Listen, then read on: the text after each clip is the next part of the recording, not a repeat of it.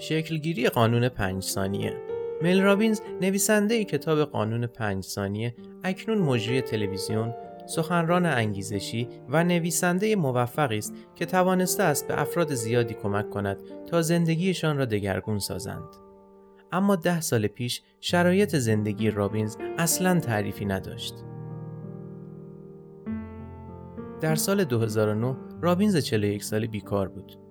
به الکل اعتیاد داشت و نمی‌دانست که چگونه باید پول بدهی هایش را بدهد. همچنین ازدواجش نیز در معرض خطر بود. او زندگی ملالاوری داشت و روزها را بی انگیزه یکی پس از دیگری سپری می کرد.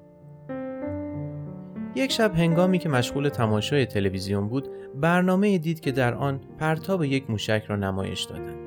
در آن برنامه رابینز دید که پیش از پرتاب موشک از پنج تا یک شمرده می شود و سپس موشک سفر خود را آغاز می کند.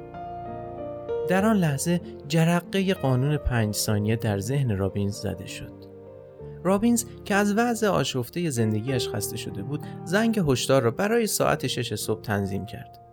او تصمیم گرفت به جای فشردن دکمه چرت زدن آرام از پنج تا یک بشمرد و بلا فاصله از تخت بیرون بیاید و روزش را آغاز کند.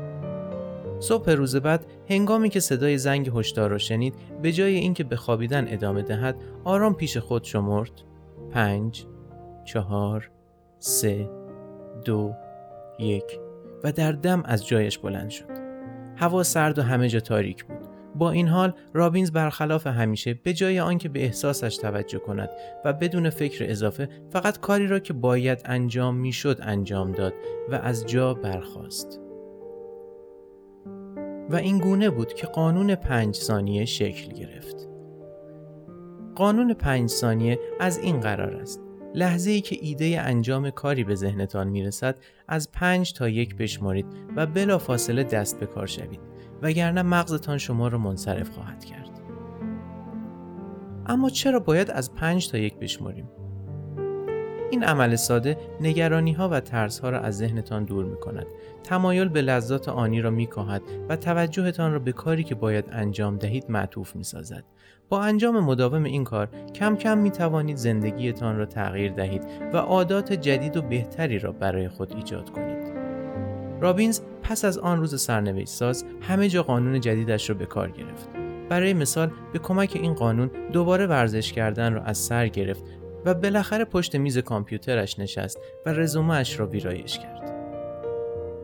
یکی از بحانه های شایع برای اهمال کاری این است که افراد در انتظار منبع الهام و انگیزه هستند و تا حس حال انجام کاری را نداشته باشند آن را به تعویق می اندازند. قانون پنج ثانیه برای این دسته از افراد بسیار کارآمد است.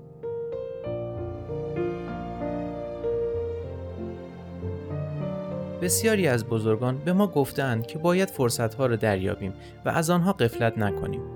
اما توصیه بهتر این است که کنترل زندگیمان را به دست بگیریم و خودمان فرصت آفرینی کنیم.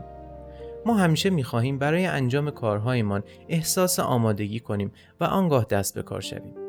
اما حقیقت تلخ این است که ما هیچگاه حس و حال انجام کارهایمان را نخواهیم داشت و انتظار برای داشتن انگیزه و رسیدن لحظه مناسب نتیجه جز اهمالکاری در بر ندارد. بنابراین ما باید کنترل زندگیمان را به دست بگیریم. خودمان را حل بدهیم و مجبور کنیم که در یک لحظه مشغول به انجام کار شویم. قانون پنج ثانیه دقیقا به درد همین کار می‌خورد. در پادکست بعد بیان می‌کنیم که چگونه قانون پنج ثانیه شهامت درونیتان را به شما باز میگرداند و کمک می‌کند ترس را کنار بگذارید.